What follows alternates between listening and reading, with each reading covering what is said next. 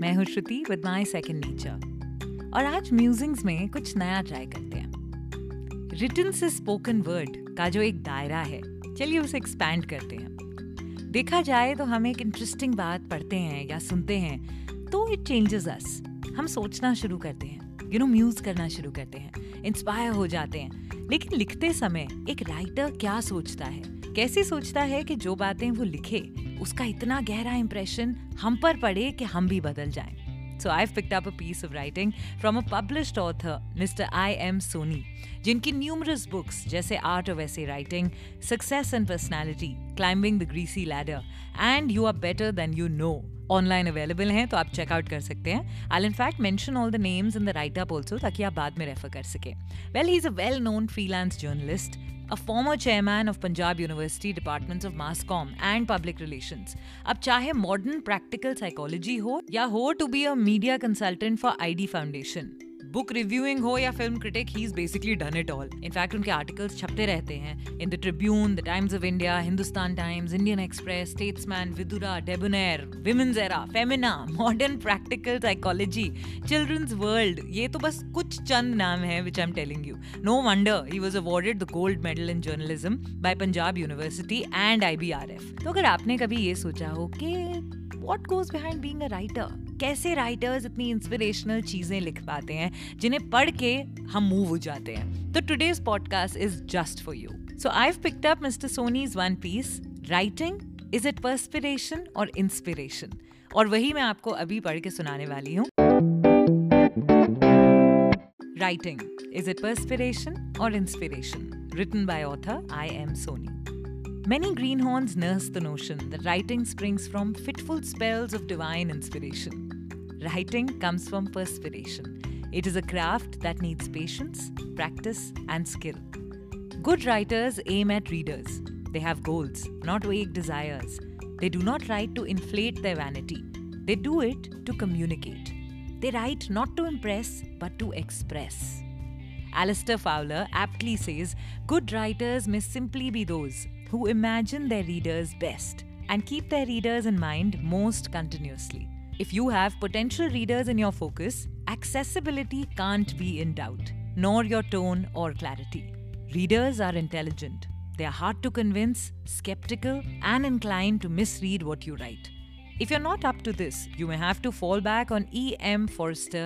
No author has any right to whine. He was not obliged to be an author. He invited publicity, and he must take the publicity that comes along. Robert Browning sent a poem to a publisher who returned it asking him to explain some lines.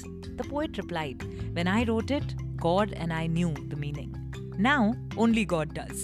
Obscurity in writing leads to oblivion. A greenhorn is not Robert Browning. The English language can laugh, sing, ripple and flow. The ultimate reality is mind expressing itself. This is the aim and purpose of all communication. True, there is dynamism in words that can be used to polish style. Words are needed to dress up ideas.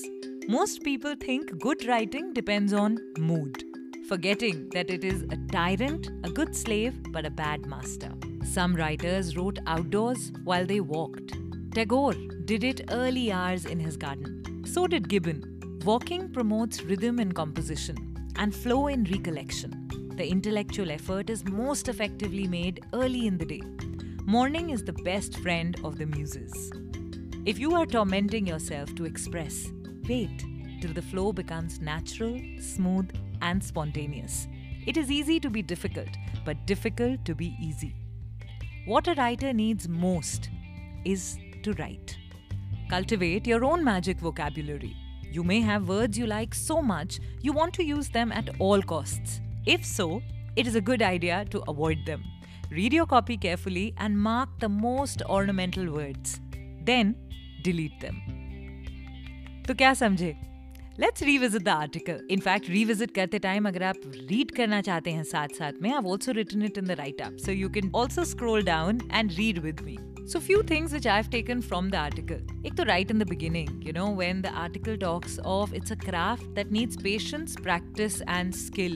And oh, जो natural gifted writers भी होते हैं वो भी यही बात कहते रहते हैं कहते रहते हैं that चाहे आप naturally कितने gifted हों, you have to have patience, you have to keep practicing, keep learning, relearning, relearning, ताकि आपकी जो skill है वो polish हो सके.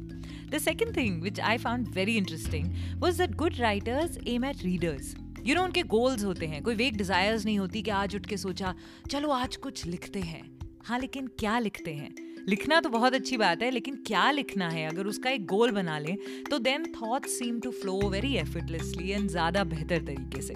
In fact, even in the spoken word और radio, आपकी audience क्या है, कौन आपको सुन रहा है, कौन आपको पढ़ रहा है, वो एक बहुत ही important element है of actually writing something which is appreciated by your audience. Then the article spoke about how readers are intelligent. ये एक बहुत important part है.